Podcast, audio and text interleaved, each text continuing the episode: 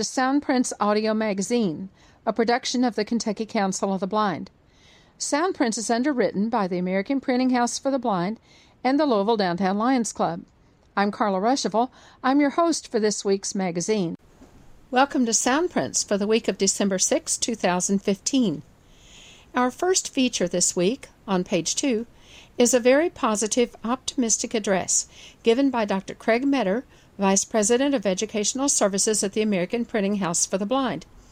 He is introduced by Deb Lewis, KCB President, and he spoke as part of the Friday evening Golden Goblet Dinner and Anniversary Celebration at the KCB 50 Golden Years Conference and Convention.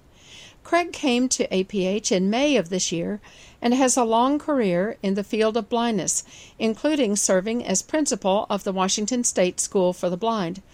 Following his speech, you will hear Deanna Scoggins, chair of KCB's Awards Committee, present the James Carl Dotson Award to Dr. Tuck Tinsley in recognition of his many years of service to the blind community as a teacher, administrator, and president of APH. Craig then accepts the award on Tuck's behalf.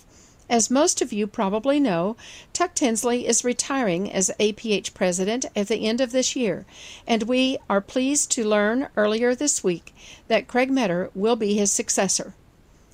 The four chapter Christmas with the Council party held here in Louisville is now history, and it was a great success. 82 people came out for the occasion, including seven children, eight teenagers, and 15 21 to 40 year olds. You'll get to enjoy some of the fun on page three. Debbie Dethridge, president of the Greater Louisville Council of the Blind, welcomes everyone and reviews the menu. The invocation is given by Bill Dethridge, newly elected president of Guide Dog Users of Kentucky. Sue Ellen Milo, president of the Tri State Library Users, shares a traditional holiday poem. Amanda Selm, newly elected secretary of the KCB Next Generation chapter, leads the Christmas Jeopardy game, Deanna Scoggins and Dave Trevino from the Guide Dog Users of Kentucky had lots of laughs with the music, and Mr. and Mrs. Santa, Michael and Angie McCarty, make their traditional appearance.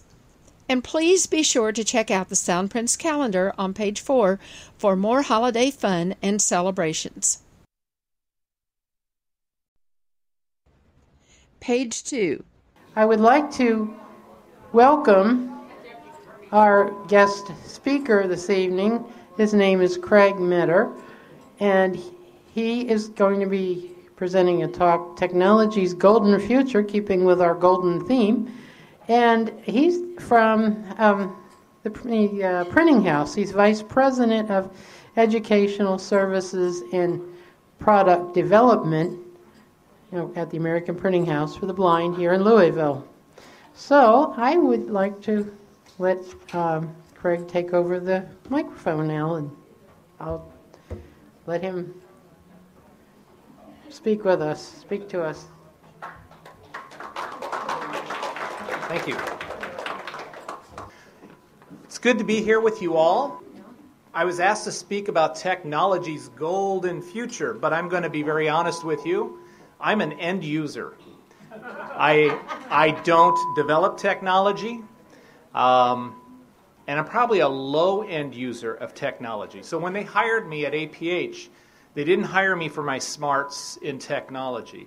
Uh, but they, they thought that perhaps I could take the talent that was at APH uh, that knew about technology and maybe help them focus a bit. So, you, you technopaths out there, you, you know what we're talking about. You, you, uh, you brilliant minds that sometimes have a hard time bringing it all together. But we're going to talk about that a little bit. But before we do that, I'm going to talk a little bit. I came from the field of education before moving to Louisville, Kentucky, and fortunate enough that I started as a TVI. We actually started in the dorms at the Oregon School for the Blind many, many years ago, and came up as a TVI and got my training. So when I came into the field, we were still in the Perkins Brailler stage. And um, pretty much everything we did with students was with hard copy braille, swing cells, the Perkins Brailler, uh, the pattern series, and that's how we taught braille, that's how we taught literacy, and that was very effective. Then, within a few short years, we started seeing things show up, and I was given the instruction uh, here's your devices, learn them, start teaching them. So, I think we got our first copy of Megadots at that time. We got the VersaPoint embosser, and we got a wonderful little device called the Braille and Speak, which was pure magic at the time. And that was just crazy to think that I could create files on this little device and hand that to my students and teach them how to use that. And they no longer had to carry a heavy Perkins around. The problem was there weren't enough of them to go around, and no one had enough in their budget to make sure that every student had one that needed one. And so we continued on with one foot on in the boat, so to speak, and one foot on the dock. So we were still living in that world of the Perkins Brailler and hard copy Braille, and everyone got some exposure to technology.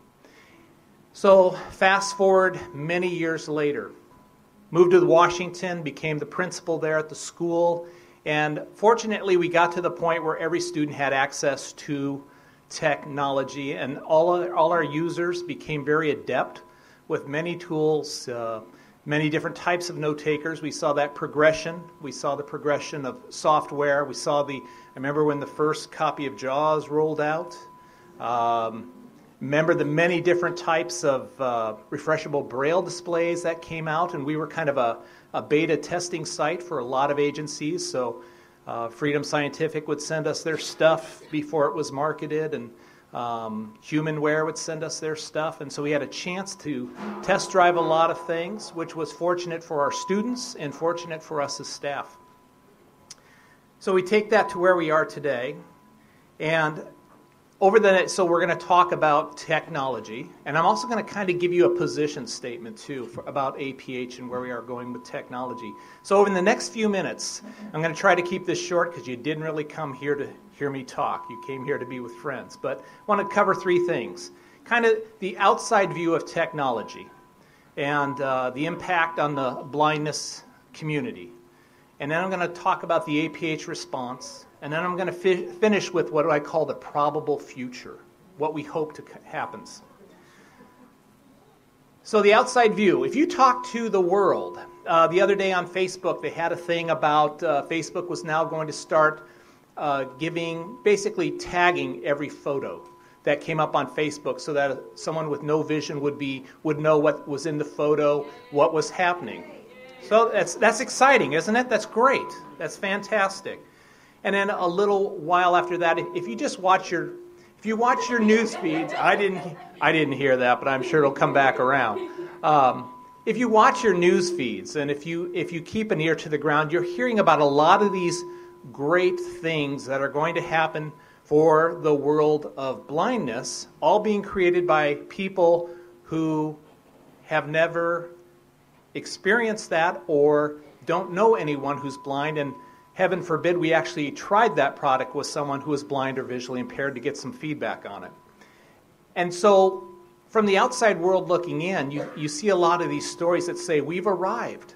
You know, the playing field has been leveled. People with vision impairment now have access to everything that their sighted, sighted counterparts now have. And we know that that's not true. But a few months ago, there was an article that came out, and our, our, one of our board members was so excited they sent it to all the executive team at APH. And this was a, uh, actually was a, a, shorter version of a, a technology blog uh, called MindSpring. And the title of this article was "This Ring Lets Blind People Read Non-Braille Books." And this isn't. I, am not bad mouthing the device. It's it's not that it's a bad idea. But the long and the short of it, it was a uh, basically a little reader, optical. It's ba- basically an optical scanner that you wear on your finger, and as you follow along, it gives you haptic feedback, telling telling you where to keep your finger on the correct line, and then it reads the text back to you. Well, this article took that and said. Uh, I'm going to share just a few things from it, but it says uh, one of the problems with Braille is that it's typically printed in specialist books aside from the copies created for sighted people, meaning that those with sight difficulties can't borrow their friends' books and need to seek out the bookstores and libraries that cater for them. In the past, we've seen such projects as Thailand's Mr. Light and Mr. Dark, which use special typography to enable the blind and non blind to read the same book. Now, the Finger Reader initiative from MIT provides visually impaired readers with a wearable ring that can scan written text and read it out loud. Um, sounds great, right? So, and then it goes on to explain how it works. And then towards the end of the article, it makes some sweeping statements. It says the team has already created a working prototype and they have a video that shows that, but it's still in the early stages of development. The researchers hope that they can bring the device to market, and if they're successful, the device could render Braille redundant. And so, but when you go to the actual MIT site where they posted their findings, their trials, and their errors, they had this to say about their thing. Um, MIT Lab does not make claims that Braille is redundant or dead. This approach has been introduced before using embedded magnets to provide haptic response assisted by camera control. And they go on to talk about this device, if they can get it to market, will not replace Braille, but will be one more tool in the toolbox to help people with visual impairments to access, say, a menu or a business card. But the idea was not to replace Braille. But this is kind of the problem we have right now in our world is we live in this great time where people are very philanthropic in there and people are missional. What I mean by that is it's been a long time. If you remember the for some of you old enough, remember the 60s. That was a time of a, of a great concern hum, for humanity. You saw the Peace Corps established. You saw a lot of effort um, happening. We saw a lot of civil rights things happening, but there was this concern for the world in general. Well, we've kind of hit that stage now, especially with the youngest population, what they call the millennials, which are very mission oriented people. They want to make the world a better place. That's more important to them than making money. And so you have all these bright young minds at universities that are developing these wonderful tools.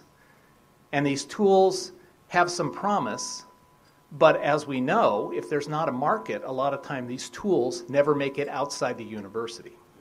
So that's kind of the reality we're working with. There's, there's some things that are happening which are fantastic, and, but they're really not getting off the ground. So at APH, what are we seeing? Well, one thing we know that Braille is not redundant or Braille is not dead, and, and I'm going to talk a little bit about that and just give you some of our, our numbers. Um, so if you look at, we are working on both. We're pr- promoting and pushing Braille literacy, hard copy, print Braille. We're also working on developing technology, and I'll talk more about that in a minute. But we positioned ourselves to respond to either need. The prediction, we had predictions with, I mean, if you look at our board reports from a few years ago, there was a lot of bold predictions, even within our own company, as the refreshable Braille devices were becoming very prominent that we were going to see these huge declines in Braille sales. And we just thought that this is way the world was going to go. We would see that our textbooks fall off and the need for Braille. Um, but that hasn't been true. So much so that uh, last year, if you look at just Braille pages, hard copy Braille pages, we produced 1,314,927 hard copy embossed Braille textbook pages. That was just last year. And if how that translates into sales is over it was near five and five point three uh, seven eight million dollars in Braille sales last year. If you jump back to 2011, was three million seven hundred forty thousand dollars, and if you go all the way back to 2004 to last year, we see an 80% jump in sales in Braille. So what does that tell us? It tells us a couple things. It tells us that there's a demand for Braille. Tells us that Braille is not go- hard copy Braille, traditional hard copy Braille is not going away. That there's actually a bigger push for Braille. And despite all the technology that exists, we're not ready to give up our Braille, which, as a school teacher, makes me very happy. So I was doing some research today, and one thing I found out that, you know, why does that make sense? Well, if you look at the sales of ballpoint pens in America last year, the estimate is that 1.5 billion ballpoint pens were sold in America last year. So if you equate that with the need for Braille, just because we have computers and tablets that the sighted community uses, no one's giving up their ballpoint pens. No one's giving up their notebooks. Libraries are still full of books. No one's giving up their printed books. Printed books are selling pretty close to what electronic books are selling. In fact, uh, a recent study that was done, it was a small scale study of about a thousand students. They asked college students, which do you prefer, the e books or a print book? And 60% said they preferred to have printed material in their hand.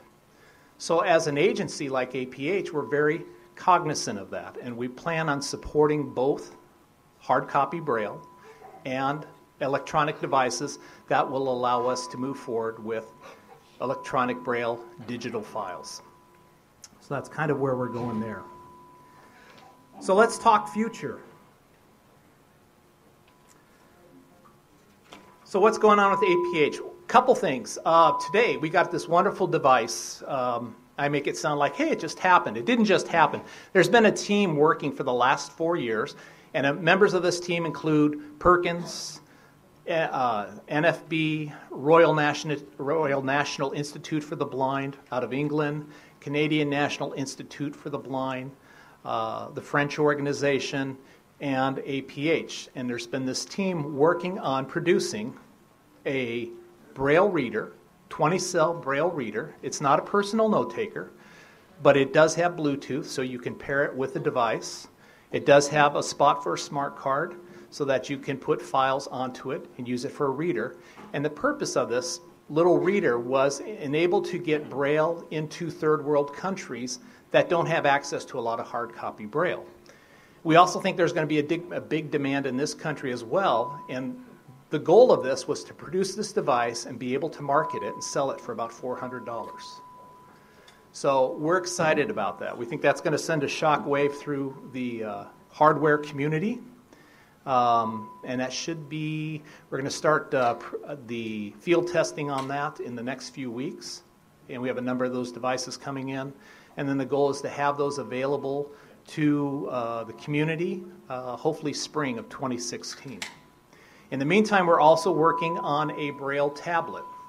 It's going to be a, a 60 by 40 display, and it's going to basically work the same way a screen would work. So a computer monitor would work. So if there is a, a diagram, is if there is a image on the screen, this will also come up on that tactile tablet. And so we're just in the prototype stages of that. We got to see that about a month ago. We're very excited about that. We're probably about uh, nine months from getting the actual full functioning prototype out to the field for testing. Um, so what probably I'm thinking at APH they say never say when it's going to come out. Just say next fall or in the fall. Um, best guess is probably going to be spring 2017 before that hits the market. Now we're excited about those things, but I, I'm hoping what happens from this is when we get these devices out into the market, we see the market do two things. One, become responsive and drop prices on their products. We're trying to disrupt the market a bit. And number two, we're hoping that this inspires a whole new push to take technology to the next level. We really haven't seen most of the technology that's out there in our in our devices is, you know, it's old technology. It's not real new. There's some work being done uh, right now with liquid plasma. Uh, that's not the correct, correct word, but basically a liquid uh, plasma interface that raises and lowers the screen. There's a couple other devices. Of course, the piezoelectric rods and wires are still being used. But we're looking at new ways to get information quickly to readers. And so we're hoping that these devices help create a new revolution in that. So that's what we're doing. And but even beyond that future, what we're starting to do is look at agencies that are not blindness related. We're trying to find out what is the future. And so a lot of that is coming from universities. I already talked about MIT that's doing some great work. There's some great work happening at Carnegie Mellon right now with uh, indoor navigation. which is one of those holy grail things we're reaching for at APH as well. But this idea that a user would be able to go through and with an app on their smartphone would get real-time feedback of as we know we can do this outside. There's many programs that do that. Sendero's program uh, aph's nearby explorer. You can do that on the outside but coming into a building like this and getting real-time feedback as you move down the hall and it says you're now at ballroom a. Bathrooms are up on the right. You're now at ballroom b you know and would explain to you give you that indoor navigational prompts. That's what we're shooting for this is available right now if you go through a building like this and place beacons in corners, or if you put in uh, RFID chips in certain parts of the building. The real goal is how to get GPS mapping on the inside of a building. So we are talking with a couple universities about that too. Uh, people smarter than ourselves that uh, know how this kind of stuff work and they are in the beginning stages of working with that technology. So I think that's something that's probably going to roll out in the next two to five years, which we're really excited about. Whether that comes from us, we don't, we don't have to be the first with that idea. I just want someone to develop that idea. But that's, to me, that's exciting. Another thing that's happening right now in technology, I was meeting with the uh, University of Central Florida, and they're working on avatar interfaces. And what an avatar is, um, for those of you who have the iPhone 6 and you have Siri, Siri kind of works as an avatar. You can ask Siri, what's the weather? Siri tells you the weather. You know, it's sunny outside, grab your coat. You can tell Siri a joke. But where this is going with artificial intelligence, and they're thinking probably three to five years away, is that you will, everybody, not just people with additional needs, anybody can have their own personal avatar. So it would basically work through your phone. It could be wearable technology, such as a shoulder mounted camera, a lapel camera. But basically, what that avatar would do would be providing you real feedback as you interact with your world. So, as you came in, if for the student who came into the classroom, say a student with uh, uh, severe learning disability, as they came into the classroom, it, it, might say to them, The teacher is writing today's homework on the board. Would you like me to read it to you, or should I save it to your homework file? Now, that sounds very Star Trekian, okay? And it's exciting stuff. But they're starting to build the interfaces for that type of thing. And they're saying that this is probably going to happen within three to five years, and it'll be common software on everyone's phone, this type of thing. That's exciting. That's exciting when you start to think about how that's going to benefit this community. So, our goal is we are finding these people, these think tanks, and we're trying to get in on the ground floor saying, hey, we are a small company, but we have some expertise. Can we meet with you and just hear about your wonderful ideas and talk about the impact your device will have on the blindness community? So our goal is to get in at the designing level so that we get in at the beginning when they're putting this all together so it doesn't become an afterthought. Because usually, if a product goes to market and then we want it adapted, we're talking about a two to five year lapse in time before that product's available for the blindness community. So we're trying to be very uh, productive, we're trying to be very proactive and identify those kind of things. The last thing I, am going to share with you right now, um, and then I will wrap up this talk about future and technology.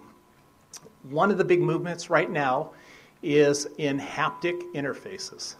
Now, for those of you who have a smartphone and your phone buzzes, that's a haptic interface. You know, anytime you get some anytime you get some feedback other than verbal from a device that tells you pay attention, that's a haptic interface. There are several programs, uh, mobility programs that do that as you walk with you, you know, as you're walking with your cane, your phone will give you some feedback. Um, but where this is going is we're looking at what's happening in the world of gaming. Almost all new technology is being born in the field of gaming. What I mean by gaming, I'm talking about your PlayStation, uh, Xbox, online PC gaming.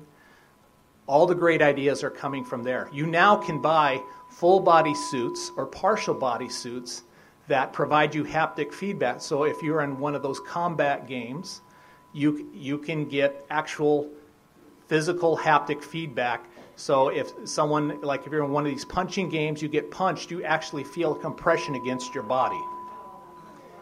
The cool thing that's happening now, I'm not so much for getting punched. I don't like that idea of someone punching me. But what's happening is they're starting to develop gloves that have haptic, well, basically, they're haptic interface gloves. And they have sensors in all the fingers and in the palms and on the back of your hands. So that when you are in this computer world, you can feel rain falling on your hand, even though no rain is falling on your hand. You can handle an object, say a picture of an elephant, and feel, you can spin that object and feel three dimensionally what's going on with that. So you take that, what's happening in the gaming world, and this may be five years down the road, this may be 10 years, this may never happen. But our goal is we're, we're trying to reach out to these companies and talk with them and saying, can we have access to that code? Can you teach us how to use this device? Is there some way that we could tie that haptic interface into a digital book. Because if we can tie that in with a digital book, any surface becomes your tablet. Any surface becomes your digital book. So as you flip a page and the reader reads what's on that page, and you get that alt tag message saying picture of a, a picture of a of Mount Everest, you should be able to then with those gloves feel the relief of Mount Everest and get an idea. And that's kind of where the gaming future is going. And so now we're trying to feed that back and tie that into education and try to look at that. Now, I have all these great ideas and all these great things that are possibilities or the probable future. But what I'm hoping is that if we can get to these companies now, we can talk to them now, we can open up a world not only for our community, but we can open it up to all the community, and so that uh, um, this will benefit mankind on the whole, not just the blindness community. So it's some exciting times. There's still a lot of challenges out there. We've got the 3D printing revolution, which is supposed to hit in the next three to five years. Um, some of you have played around a little bit with 3D printing, and the simple things are hey, you can get a 3D printing file to make a comb. Uh, if you've got a 3D printer, or a cane tip or a cane handle or a uh, diagram of a germ or a virus. But probably even bigger yet, there's some work being done right now with some agencies that will do full relief portraits. So any photograph can be built up and through to a uh, 3D portrait. So we don't know how that's all going to play in, but we're looking at that. We have uh, and it's also possible through, through spatial recognition to build in sensors so that as you move your hand across that 3D object, it'll tell you actually what you're feeling. So, a lot of cool stuff happening. A lot of it is still in prototype stages, and a lot of it's still in the dream stages. But it's ex- an exciting time. It really is. So, future looks bright. Um, I have a lot of predictions. I don't, you know, but I, like I said, I, I'm an end user. I'm, I'm not the, the person creating the code. So, will those come true or not? I sure hope so. I sure hope so. There's a lot of people smarter than myself that are spending a lot of energy on making this stuff happen. So, um, but what we'll do at APH is, is we'll try to marry the two together and then get that, make that available to our customers. And that's, that's it. So. A lot of cool stuff, lots to think. You're quiet, so you're thinking, and that's good.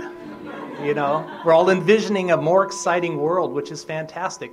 Uh, and, and I think that's going to be a very real world. All right. Okay.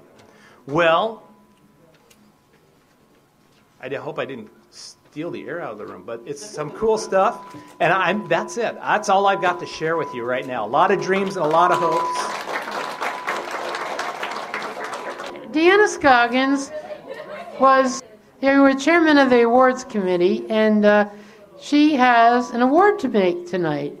I'd like to thank the members of my awards committee, and we have an award tonight. It is the James Carl Dotson Award, and this is awarded for um, community service and community involvement. And the person that we're giving this award to has certainly been involved in the community. My first story about this person was I had a foster child at the School for the Blind, and uh, this person came in and he said, uh, Oh, you're having soup tonight. Can I have your soup? And the, the girl said, Well, uh, yeah, you're the, you're the, you work at APH. Uh, you, yeah, I guess you can have my soup. And then he came back a minute later and he said, Well, now I don't have a spoon to eat your soup with. Can I have your spoon? And uh, she said, Yeah, I guess. And of course, he gave it back to her. Well, that was my first encounter with this person.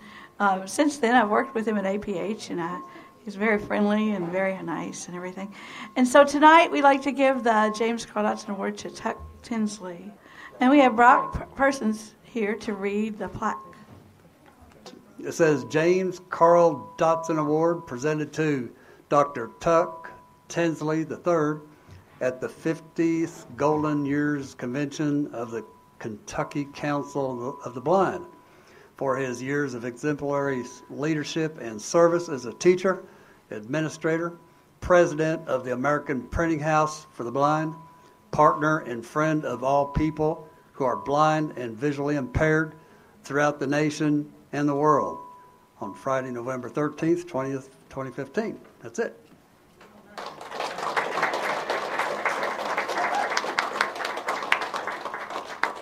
Craig can Craig can please take it. Tuck could not be here tonight. He's actually in Florida at, at a, uh, another presentation and uh, it, involving some family members. Uh, so- but he wanted me to express his gratitude for the award. Uh, this is uh, long being a partner with you all. This was very important to him, very special to him, and he wanted to make sure I conveyed that to all of you. So thank you very much.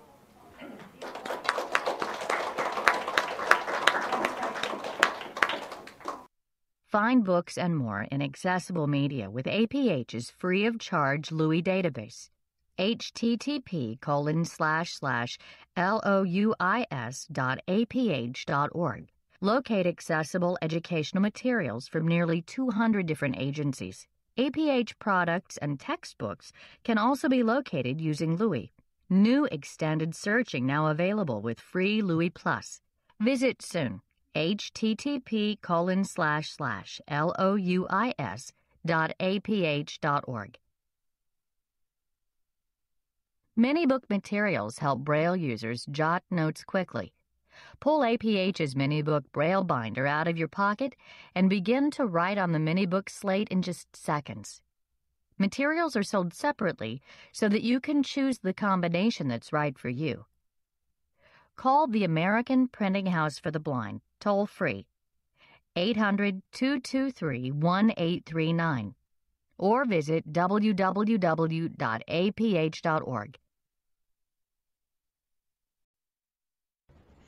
Page 3. We're going to go ahead and get started.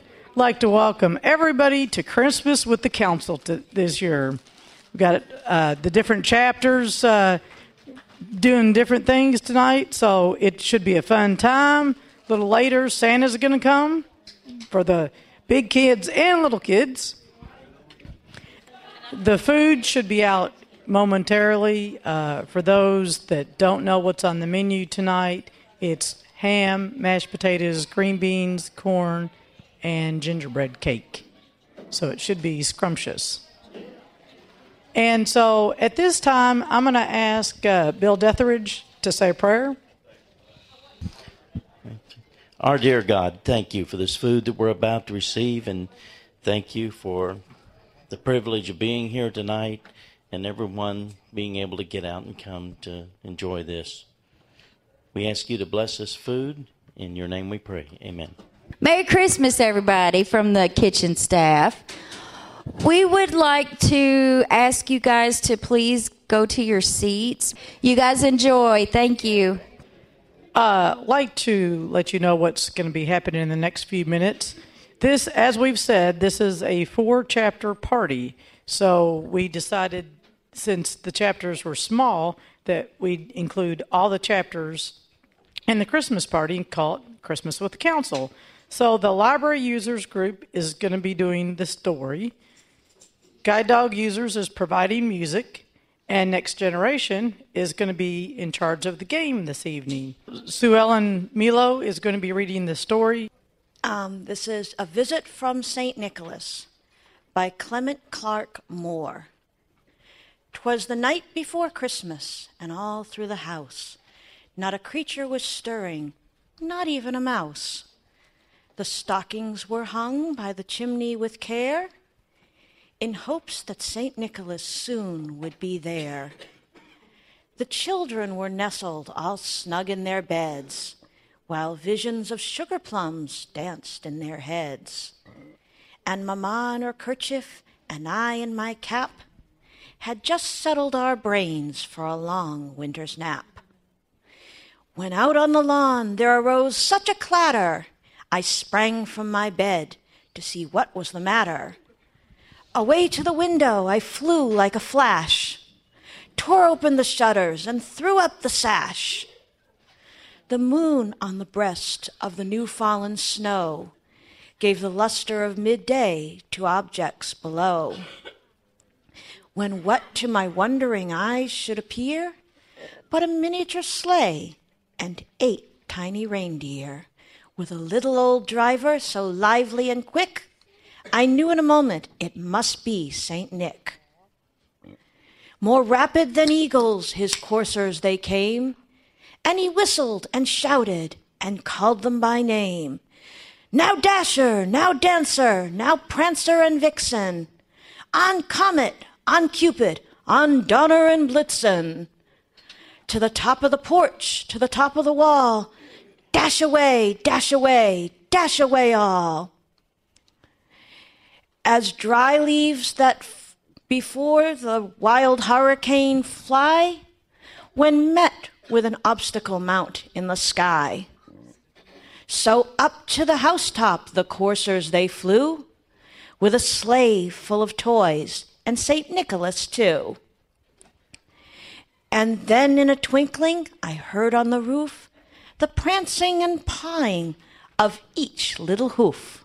As I drew in my head and was turning around, down the chimney St. Nicholas came with a bound. He was dressed all in fur from his head to his foot, and his clothes were all tarnished with ashes and soot. A bundle of toys he had flung on his back, and he looked like a peddler just opening his pack. His eyes, how they twinkled, his dimples, how merry. His cheeks were like roses, his nose like a cherry. His droll little mouth was drawn up in a bow, and the beard of his chin was as white as the snow. The stump of a pipe he held in his teeth, and the smoke it encircled his head like a wreath. He had a broad face and a little round belly that shook when he laughed like a bowl full of jelly. He was stubby and plump, a right jolly old elf, and I laughed when I saw him in spite of myself. A wink of his eye and a nod of his head soon gave me to know I had nothing to dread. He spoke not a word, but went straight to his work, and filled all the stockings, then turned with a jerk. And laying a finger aside of his nose, and giving a nod, up the chimney he rose. He sprang to his sleigh, to his team gave a whistle, and away they all flew like the down of a thistle. But I heard him, him exclaim ere he drove out of sight, Happy Christmas to all, and to all a good night.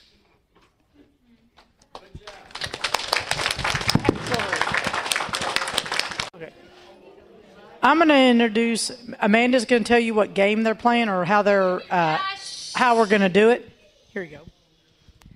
Okay, so the first thing you all need to do, I'm going to give you a couple minutes to do this, each team needs to think of a team name for their table.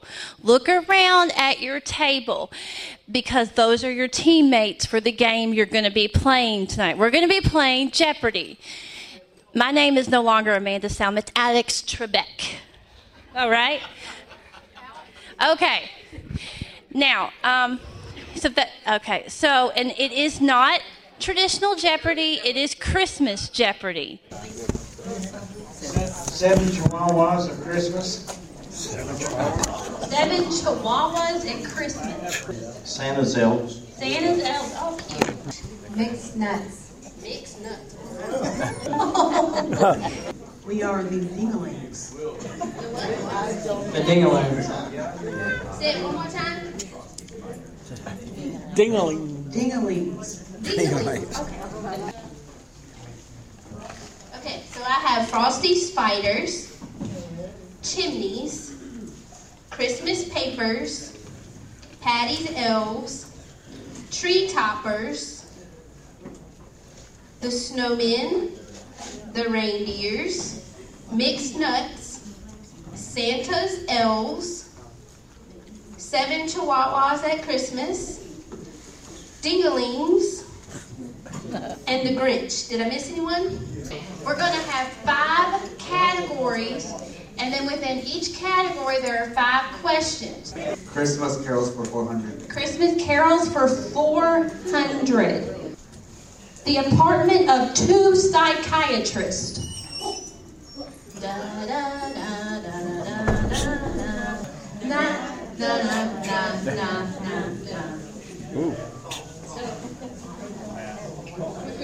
All right, anybody else want to take a shot at what is known as the apartment of two psychiatrists?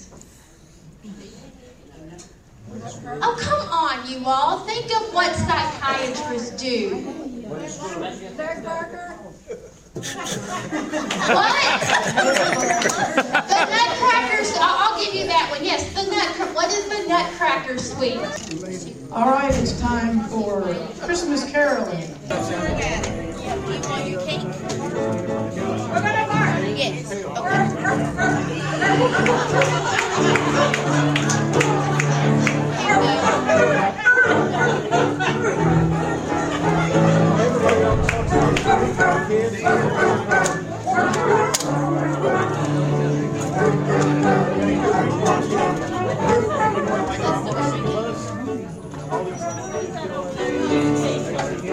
Thank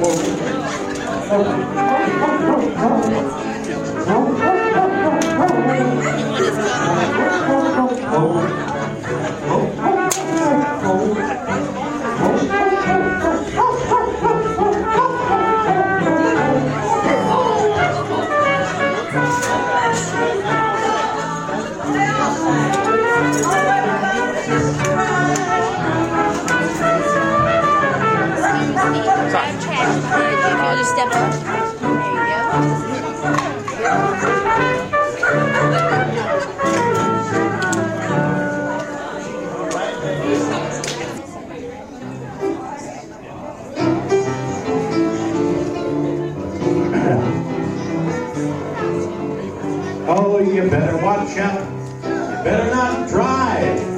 Don't go out, cause I'm telling you why.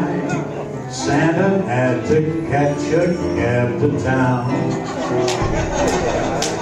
His sleigh and a car were involved in a crash. No one was hurt, but the sleigh sure got smashed. That's why Santa had to catch a cab to town. Go ahead, it tonight. So please let's clear the highways. Held out for sake. You reckless bums, stay off the road. Give Saint Nick a break. Now we're asking that you better watch out. You better not drive. Please don't go out, cause I'm telling you why.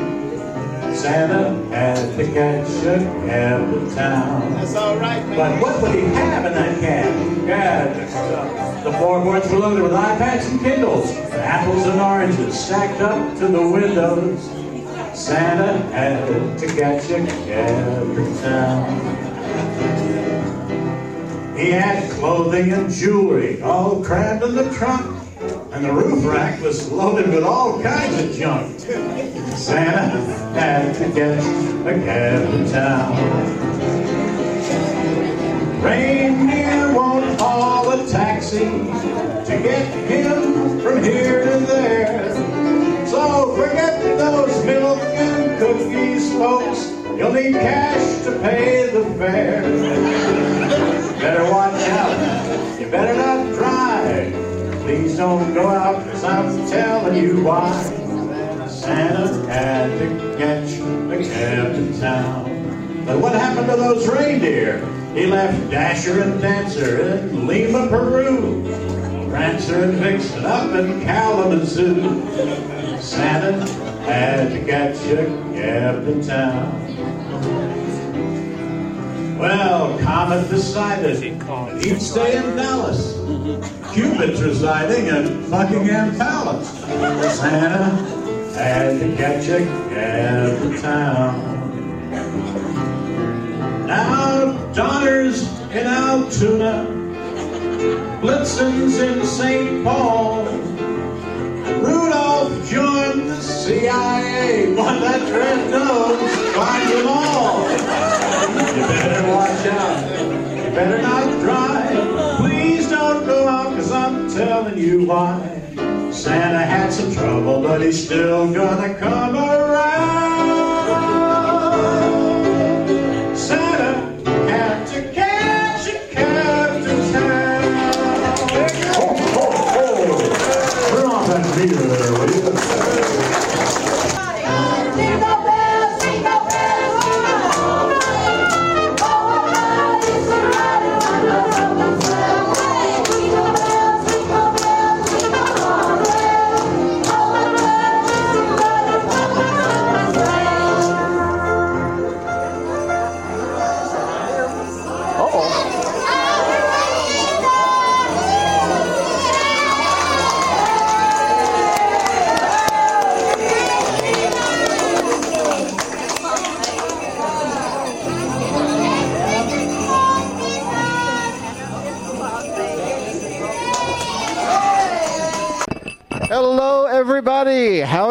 Everybody?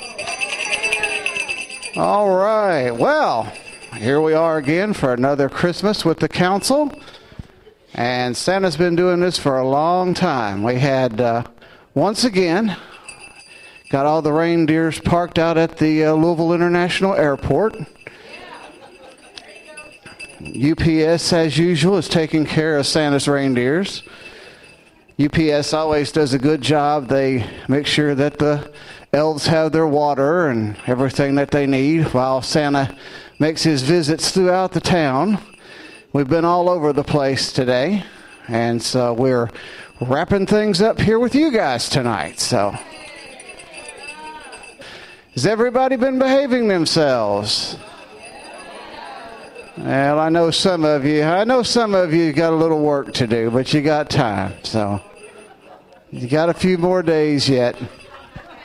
Yeah, I know you're all pointing fingers at one another now as to who's going to have the work to do. Husbands are pointing at the wives, and wives are pointing at the husbands, and we know how that goes. But it's been a busy year. All the elves are busy working on the toys and all the contracts that we have out with the different companies.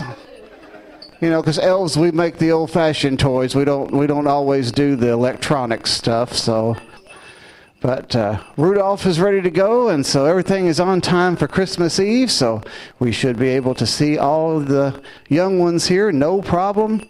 Everything is on on track and ready to go. And I think we have some presents to give tonight, by the way. So we're going to get an early start. this is River that I've got here. River has come up to see me, so. And she wants a monster doll, she says. Monster High A Dolls. monster high doll. Yeah, well, I will get that for you, okay? You been good this year? I know you. I know you have. All right. River says she's been good this year, so that and I know she has. So she will, she will probably have her doll waiting for her on Christmas morning. I would say. Who's next? Who we got here? How are you? I'm eight. Don't look mad. Be glad. Destiny. Destiny. I love the name Destiny. That's a great name. What do you want for Christmas? Shopkins. Shopkins. Well, I think we can do that. I saw a bunch of those out this year so far, so we got a bunch of those that uh, the elves have been working on. Those are the one things that we can make, so we've been working on a bunch of those. So have you been good? Of course you have. I know you have. You always are good. That's why I always come to see you every year. So you be good for the rest of the time, and I'll get you those right on the way Christmas morning. How about it? Sounds good to me. We'll get her done. we will do it. All right. She's been good too, so she's got her Christmas wish in. So, all right. Who do we got? Steven. Steven. What are you, Steven? I remember when you were little, little, little, little. What is it that everybody's wanting to get our picture? What do you want for Christmas, Steven?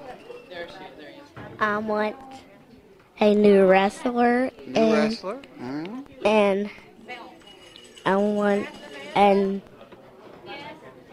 and a um thing like it's a is a um robot. A robot? Yeah. What kind of wrestler? There's all kinds of wrestlers. Which one do you want? Shankara. Oh, okay. All right. That'll work. I can do that for you. You've been good, I know, right? All year long?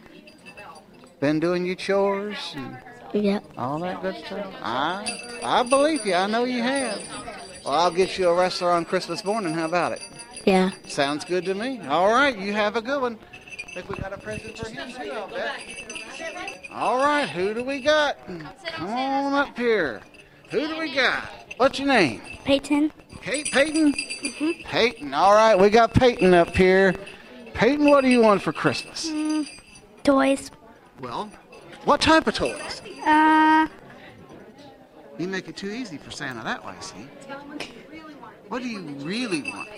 um, The most, the biggest thing.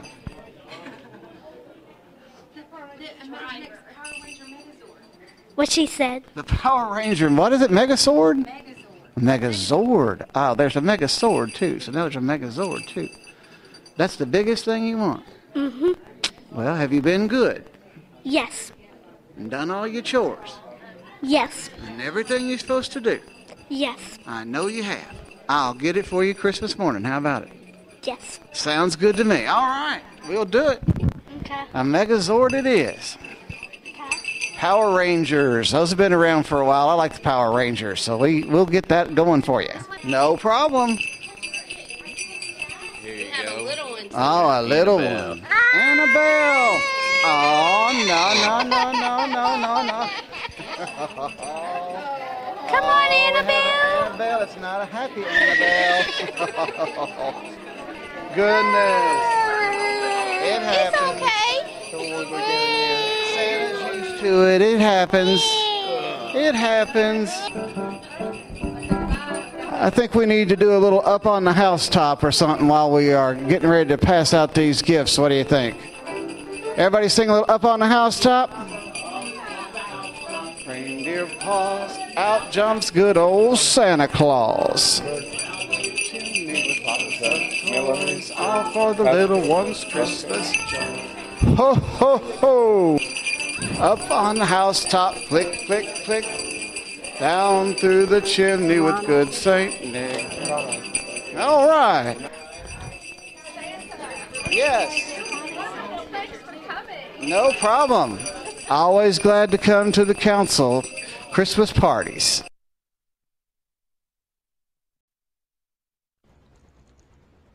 Page 4. The Soundprints calendar. December 11 is the next GLCB roundabout. Education and Technology at 3:30, Holiday Traditions at 5, dinner $5 per person at 6:15, bingo $2 a person, games and crafts from 7 to 10. Gift wrapping will also be available at United Crescent Hill Ministries on State Street in Louisville. Call 502 895 4598 to sign up. On December 12, the Northern Kentucky Council of the Blind will have its Christmas party from 2 to 5 p.m. at Rima's Diner, 635 Madison Avenue in Covington. Bring a $10 gift for a man or woman if you're interested in participating in the gift exchange. For information, call Jerry Slusher at 859 781 7369. On December 18 is the last GLCB roundabout for the year. Education and Technology at 3:30, gift wrapping and more holiday fun at 5, dinner at 6:15, $5 a person, and a carol sing, games and crafts at 7 p.m. At UCHM, call 502-895-4598 to sign up.